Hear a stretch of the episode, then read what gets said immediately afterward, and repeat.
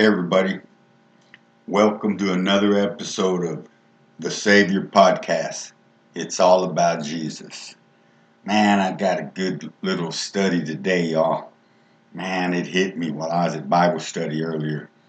But uh, let's pray. Oh, Father, we just thank you, Lord. Another day. We're one day closer to being with you. Just help us and strengthen us, Father, in, in our our race, our battles, our struggles. Just hold us and, and, and increase our faith and our love and our patience. All the fruits of the Spirit, Lord, we need them. We need them. I ask for every listener, Lord, that you just comfort them. You know everything we're going through, that you make a way, that you show them that you're in control of the situation in their life personally. Show them, Father I just encourage everybody to read and you can speak to them. Oh, Father, we love you. In Jesus' name, amen. Okay, so the text today is 2 Kings chapter 7. And let me just set it up because uh, chapter 6 ends where Ben Hadad, the king of Syria, comes and besieges Samaria. Okay? That's the capital of Israel. And uh, they besiege it. That means nobody's going in and nobody's going out. They're going to starve them. And uh, man, it's sad because the king is walking on the wall and two women are crying out to him. And he's like, you know, I can't help you. The Lord can't help you. I can't help you. And uh, so he, uh, they, he says, what do you want? What's ailing you? And that one woman says, "Look, this woman, we said we're gonna cook my child and eat him, and tomorrow we'll cook hers." So we boiled my son and ate him, and then today, when it was time to cook her son, she hid him.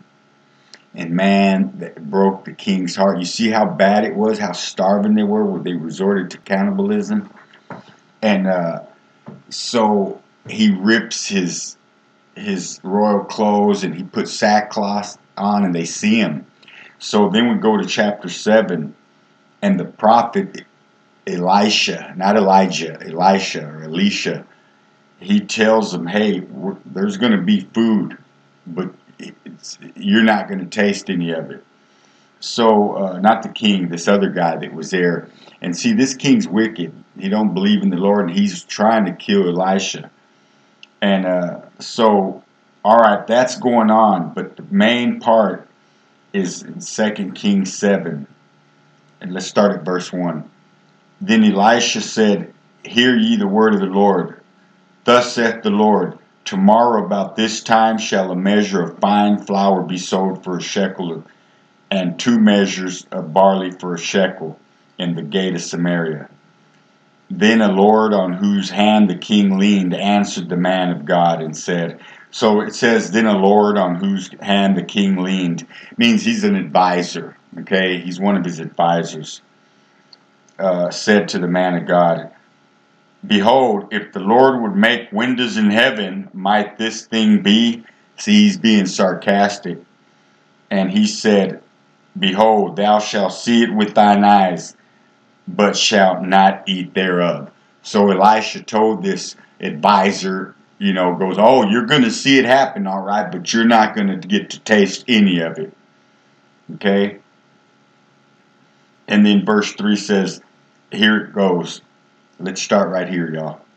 And there were four leprous men at the entering in of the gate. And they said one to another, Why sit we here until we die? See, remember, lepers couldn't go in the city. They had to stay outside the gates. They had to stay out. And they had to yell unclean when they came near. So they're saying, you know, we're already starving. They're starving inside. We're starving out here. So why are we just sitting here? Verse 4 If we say we will enter into the city, then the famine is in the city and we shall die there. And if we sit still here, we would die also. Now therefore come, let us fall into the host of the Syrians. If they save us alive, we shall live, and if they kill us, we shall but die. See, he's saying, look, man, wherever we go, there's death and hunger. Let's go to the enemy, the Syrians' camp. Maybe we'll, you know, they'll let us live or feed us or something. And if they kill us, oh well, they're just going to kill us. We're going to die anyway. You see how they feel? You see how their, their outlook? It's hopeless. That's a person without God in their life. You hear me? You hear some of the people today, some of the trash they're spewing, and uh, where's God? Who's God? And why is He this and why is He that and all that? You know, there's a lot of them like that, but they're just dealing with reality. You know, because hey, let's just go to the prisoner to the uh, enemy camp, and they did. Okay, this is five. It says, and they rose up in the twilight to go unto the camp of the Syrians. And when they were come to the uttermost part of the camp of Syria, behold, there was no man there. For the Lord had made the host of the Syrians to hear a noise of chariots and a noise of horses, even the noise of a great host. And they said one to another, Lo, the king of Israel is hired against us, the kings of the Hittites and the kings of the Egyptians, to come upon us. Therefore they arose and fled in the twilight, and left their tents, and their horses, and their asses, even the camp as it was, and fled for their life. Okay, so the Lord brought that upon them. See, He let them hear stuff. He's done that before, you know, in, in Judges when Gideon's leading the army, he uses shadows to scare him. See, when the fear of the Lord comes upon you, there ain't no standing. You can run or fall down flat on your face. You know, nobody really knows the fear of the Lord. You know, we can, you know, reverence and all that, but I mean, yeah, we can't even imagine, you know, but they ran for their lives, okay? All right verse 8. And when these lepers, remember the four lepers, now all this is happening, they didn't hear nothing because they'd have mentioned it. Okay? So it's still around twilight. They all split. So only the Syrian soldiers heard this and they ran. And now, here in verse 8, and when these lepers came to the uttermost part of the camp, they went into one tent and did eat and drink and carried their silver and gold and clothes and went and hid it and came again and entered into another tent and carried there also and went and hid it. then they said one to another, We do not well. This day is a day of good tidings, and we hold our peace. If we tarry till the morning light, some mischief will come upon us. Now therefore come, that we may go and tell the king's household. All right, so they went and came up. They hit a few licks and a few tents, and then one of them said, "Hey, man, the whole city in there, uh, they're starving. Let's go let the king know what's up. There's enough for everybody." You see, I'm gonna stop right there because they end up going and telling. I'll just tell you this: they end up going and telling the king's house, and the people run out there and get all this stuff. And sure enough, wheat and barley went for what the man of God Elisha Elisha said. And that Lord that was doubting, well, the king of Samaria said, Hey, you take care of the gate. And man, that dude got trampled and they killed him. Okay? Just like the word of the Lord said. You you'll see it with your eyes, but you're not gonna taste it. Hey man, that's you know what that doubt that's terrible. But I want you to see something. This is the main part, y'all. So the lepers, four lepers, outcasts, okay? Outcasts, shunned, you know, avoided, ridiculed, embarrassed, shamed, all that. Sound familiar?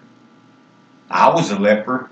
I was a heroin addict, an armed robber, and a thief, and a liar, and a manipulator I was a leper. Nobody wanted to be around me. Hear me? Nobody. But look, one minute they're starving and contemplating the method of their death. starve in the city, starve outside the gate, or go and be killed by the enemy. That's pretty grim. Okay? Oh, but they see they thought they had that idea. Hey, let's just go ahead and get it over with. Okay? But Jesus, see, Jesus was there waiting. Man, they go and everything's empty. See, all the accusers. Remember when Jesus said to that woman caught in adultery, Woman, where are thine accusers? So there's nobody there to shun them, nobody there to ridicule them, nobody there to uh, turn them down for a morsel. None of that. You know, man, if I lived in those days, I would just chunk food at them. If I couldn't get near them, I'd just throw it at them. You know, here, eat, man. Oh, God is so good. But see, they were contemplating their death. And now man, they're eating and drinking and they got gold. Just that elation, that's the feeling of salvation when you know that your faith in the virgin birth, sinless life, and vicarious death and resurrection of Jesus. He died for me, but he rose again on that third day, just like he said he was. And he's alive, and he changed my life for the better. I wouldn't be here talking to you for the worse. I'd be out hitting licks like these lepers. But you see, one moment I was hopeless without God in the world. You know, in the next moment I was free and had eternal life. But in the flesh, I was still in that prison cell. But it didn't matter because I was already free. The only thing I lacked was my liberty. That's it. And I got that, and he gave it to me. And he said, Look, I'm here working, sharing, preaching. And man, it was all him. I just believed him. You know, I bet those lepers couldn't believe their eyes. But when they walked forward, probably with trepidation and fear, thinking they're hiding, they're going to jump out. But that hunger led them forward. See, you got to have hunger for Jesus for salvation, for a changed life. You've already heard it, it's true. A lot of people, just like me, will say the same thing. Okay? It's real. And they kept walking. They walked forward and they received their reward. See? They ate and they drank. You know, taste and see that the Lord is good. And then they got their riches, you know, gold and silver and clothes you know. Oh man, isn't God good? Isn't God good? I wish we knew what happened in lepers if they just told that story over and over, told each other, you know, God is good, you know. I was able to help my family with all this gold. What if they hid it somewhere and got message to their family said, hey, you go over here and, and dig and get this and you know and uh, you we don't know the lord didn't uh, feel the need to tell us certain things but look, He provided for them. And when they were looking at a grim death, just like we are without Jesus, without God in our life, man, they had it all for a moment. But see, the difference with us is it's forever, y'all. It's forever.